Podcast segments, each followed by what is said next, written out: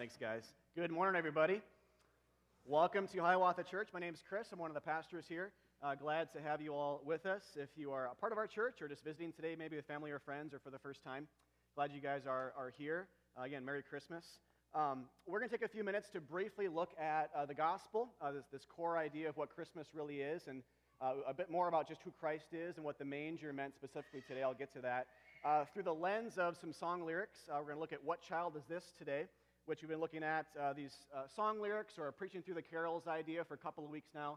Uh, Spence did one of these uh, last night too at our Christmas Eve service. But uh, today we're going to look at What Child Is This, which um, happens to be a song title, but, but also a question, which I really like. A lot of these uh, songs, songs I think in general do this sometimes, but some of the Christmas carols that we know and love pose questions that they later answer in the song. And this, th- we'll look at this question and answer, but, but also a more particular question uh, we're going to look at today. And I'll start with this, um, and we'll dive right in. Uh, but the question the song asks, I think, um, again, more of a particular question that builds on what child is this? Who actually is this uh, child? Is why lies he in such mean estate where ox and ass are feeding? Why lies he in such mean estate where, where ox and ass are feeding. And then a, a complementary passage I want to read to start here from Luke 2, 4 to 7. This will be on screen, but feel free to turn into your Bibles too if you want. But Luke 2, 4 to 7 says, And Joseph also went up from Galilee, from the town of Nazareth to Judea, to the city of David, which is called Bethlehem, because he was of the house and lineage of David, to be registered with Mary, his betrothed, who was with child. And while they were there, the time came for her to give birth, and she gave birth to her firstborn son and wrapped him in swaddling clothes, and here's the key laid him in a manger because there is no place for them in the inn. Now, I just want to pause here for one second before we kind of fully answer the question of why he lies in such mean estate. But the Bible is clear. It's clear to point out that he was, in fact, laid in a manger. That's an important biblical and historical and theological detail uh, that's, that's in there for a reason. And just to be sure we feel the weight of that, these, these few verses, really all of this, but what's, what's highlighted here. This isn't just any birth narrative. Uh, this, is, this is the account of the richest, most powerful king ever to be born into the world the Son of God himself, or God himself, as Jesus later likens himself to God as God's Son, but also when you see the Father, or when you see me, you see the Father. So if you want to know who God is, look at me, essentially. So God himself being born into flesh, the Son of God Jesus Christ of Nazareth. And so it happens then through very lowly, even humiliating circumstances. So think of the highest birth narrative ever, but think about the circumstances. It happens through very lowly, even humiliating conditions. There's no room for them in, in the more posh or comfortable inns, so they bypass them uh, to be laid in a manger, uh, which is a feeding trough for animals. And the song kind of gets at that, uh, where ox and ass are feeding. A manger is a feeding trough for animals. So, so think smellier or dirtier or louder, uh, more chaotic and colder than what you see depicted in nativity scenes, in, maybe in your homes and yards or light shows or things like that. Jesus was laid among animal saliva and hair and stench when he first came into the world. The song says, uh, a mean estate, which is defined of low birth obscure, poor, and undistinguished. So it, it should shock us. There's, there's, there's, meant to be some shock value here uh, to the birth narrative. Maybe even offend us a bit to think that God would be born into such conditions and that, and that he, he was not accepted into the inns. He was not accepted into the more comfortable conditions, but he bypassed them not just for any other condition, but for a manger, a feeding trough for, uh, for animals. So it should shock us, maybe offend, or maybe if you flip it around, maybe not. Uh, maybe the thought of a higher person associating with the lowly is encouraging to us. You know, if, uh, if President Obama came to Minneapolis and stayed in a Motel 6, you know, or something, we might just say, that's kind of interesting, that's kind of cool. Actually, he did come to Minneapolis, was it a year or two ago, and he ate at Matt's Bar.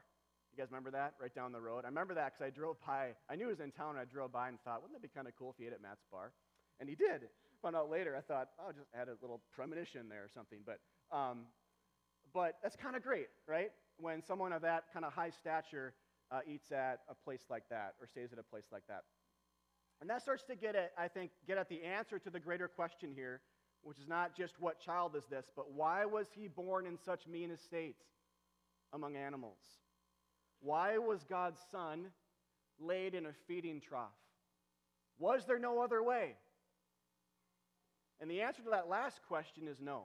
There wasn't any other way. The Bible is careful to record it, and it's very important that it happened this, in this manner. It was very important that God was not accepted into the ends because of what that meant theologically. Uh, there, but later in, later in the story. And so the, the song actually, as we go back to the broader questions, why lies he in such mean estate? The song actually answers the question for us in that same verse. It says, Good Christians fear, or bad Christians, as it were. Uh, for sinners, here, the silent word is pleading. Good Christians fear. For sinners, here at the manger, the silent word, the word referring to Christ, is pleading. So this is saying, again, we kind of got at this, but it's saying that God's word, or Jesus, God's word in the flesh, Jesus Christ, pleads for sinners as he associates with them. Because Jesus was born in the conditions he was, he was able to advocate for lowly sinners. So, why lies he in such mean estate? Well, for sinners here in these conditions, he starts to plead. He starts to associate, and the Bible calls Christ an advocate or an intercessor between a holy God and fallen sinful people that cannot climb the ladder to him or cannot themselves associate with them. God's, God is separated from people because of sin. We've been exiled from his presence, but there's hope in this Emmanuel, our God, with us when he's sent into the world, not just to be sent, and Peter prayed this earlier, but not just to be sent, but to be sent into these conditions grants hope. Uh, Martin Luther has said if Christ had arrived with trumpets and laying in a cradle of gold, his birth would have been a splendid affair, but it would not be a comfort to me. Would have been a splendid affair, but no comfort to me. Why? Because it would demonstrate God's high separation from lowly humankind. It would further kind of undergird the fact that you cannot associate with me. Do you see? But the fact that he was in a manger, accessible, he's coming our way. He's not giving us another symbol of try harder to be, in whatever way you see this, be born into the world amongst trumpets and gold and amazing circumstances. That will be to say, saved by works, saved by what you do, saved by trying harder, saved by ascension into heaven. But the fact that God came to our level, He came down to save, preaches grace, right? It, it, it moves us to this true gospel, which is, as uh, Spence said last night, and I just said, this idea of Emmanuel, God with us, not separated anymore, but with us. Because Christ was anything but separation. His ministry, his words, his teachings, his miracles all pointed to the fact that God was going to be reconciled to humankind, his enemies, again. And so, as the, as the song says, uh, a little bit later in that verse, the Word made flesh, you know, by his very nature, he's beginning to bridge this gulf. And then, and then it moves on as well. It says in the next verse, nails spears shall pierce him through. So if the question is, why was he born into such mean estate? We've been getting at that, but it, it builds to, I think, this verse. It says, Nails, spears shall pierce him through. The cross be borne for me, for you. And so, one of the reasons why he was born into such conditions was not just to suggest uh, advocacy and association with the sinner, to kind of point to what he was going to do later, but it was actually to get specific, more specific. And that was to point to the conditions of his death. The conditions of the manger point to the conditions of the cross. Both were humiliating, both were lowly, both consisted of being laid on wood. It was important that Christ be laid on wood when he was born, so that later he would point to how he was laid on wood when he would die for our sins.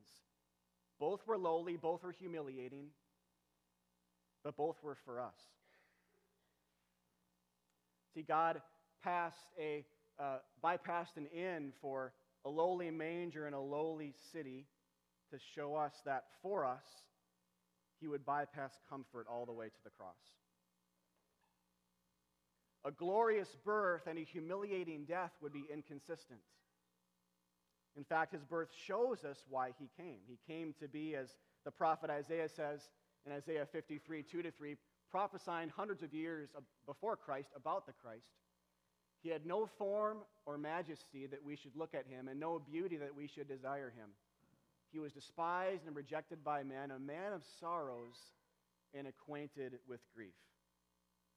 A man of sorrows, not beautiful in form or appearance. Does that sound like the manger or what? This prophecy, manger to cross, it's, it's all consistent thematically to, to get us to the cross, which is kind of this final act of God, God's condescension or God's self humiliation for the sake of the spiritually humiliated, the shame filled, the guilt ridden, us who could not get back to him. He came to our rescue. And all these symbols uh, point to that, to that greater, that greater climax. And so, so when you, when you think about it this way, all of a sudden the manger, you know, Jesus' initial mean estate, the cross being the final mean estate, but the initial mean estate means something to us. It, it frees us up, I think, on two levels. One, I'll just start more with kind of the day to day. The ministry and life level, you know, for the Christian or even not, but I'll speak to Christians here. You know, when the Bible calls us to put other people first, when it calls us to love as He has loved us, to express that love to others, without this message we've been talking about today, without this gospel, it's way too heavy of, an, of a burden. It's way too oppressive. You can't do that. We can't bring that message to a world primarily and say, Jesus wanted you to copy him and love like him. It's way too burdensome. I can't do it. You can't do it. But with this gospel first, with a message of God loved you first, so that you can love others in a reflective kind of way, he lowered himself to your place so that you can access him again. He condescended. He didn't, he didn't have that kind of judgment. He didn't come to judge primarily, but to give himself for our life. Then it frees us up to do that for others. This message actually kind of liberates us. And if God lowered himself for us, we can lower ourselves for other people. We can actually do what the Bible says in some of those places about love. This radical kind of love that is impossible to keep. So, for the Christians in the room, this has to come first. And then it will liberate you, liberate me, liberate us as a church community as we look at a dead and dying city and individuals we know and love, family, you might see later today at your Christmas celebrations. In whatever capacity you see them as lower, uh, and they might, they might be sick, they might be spiritually lower. They might not be, too, but, but if that's the way you're looking at them or think about them, God lowered himself to you. So as we think about lowering ourselves for others, um, this is, the, this is the, the thing that motivates us to that end. So, the manger means something on that level, but even more than this, as the song gets at, it drives us to worship. So, like the song says, Hail, hail, the Word made flesh, and joy, joy, for Christ is born. Joy, because Jesus was not born on a judge's chair to condemn us nor a golden throne to keep us as servants. He was born in a stable, laid on a wooden manger to show us he came to associate with us and to die for us, and to make us sons and daughters. Not a judge's chair, not a golden throne, but a wooden manger. Crucial, important uh, detail biblically and theologically. We need it because of how much it associates with, with the cross. And so, as we think about this, we think about the stable, the manger, the lowly city. Uh, this really is the gospel of Christmas, right? This is, it's not just that God was laid on a manger, but that God was laid in a manger for you. So, when you, when you sing this song, when you, when you read Luke 2 the rest of your days, when you think today about what Christmas means, it's, look at a nativity scene in your home or in a yard, or look at a light show tonight, whatever it is. It's not just that it happened, it's not just a circumstance, it's a theology. He was laid in a manger for us, because later he would be laid on a cross for us. Not just history, it's deep theology. God loved us unto death. And we get a whisper of that at Christmas, but a shout of that at Easter. So let's remember that. As we close in prayer, we're going to sing the song one more time to close our time uh, together today, uh, as it's kind of fresh in our mind, both through song and, and through preaching here. And uh, we'll wrap things up, but let me pray for us. God, thank you so much uh, for your grace. Thank you for the gospel of Christ. Thank you for this song that uh, points us kind of by way of Luke 2 and by way of these uh, historical kind of mean estate details that we get in the birth narratives. It points us to the cross. It points us to the reason you came. We thank you that you were not born onto a judge's chair. You were not born with trumpets and laying in a cradle of gold to kind of further suggest that you cannot get to me, but a manger to say that, that really your message and your ministry was about you saying to us, I have come to you. I have brought God to you. And the way you ultimately did that was by dying for us on a cross.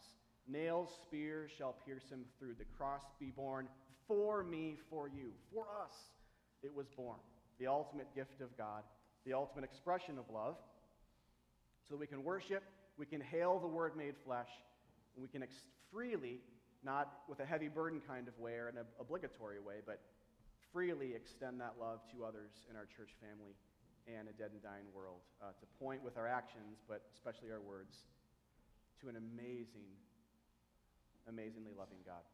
In Christ's name we pray. Amen. Amen. Let's stand as we sing it once more.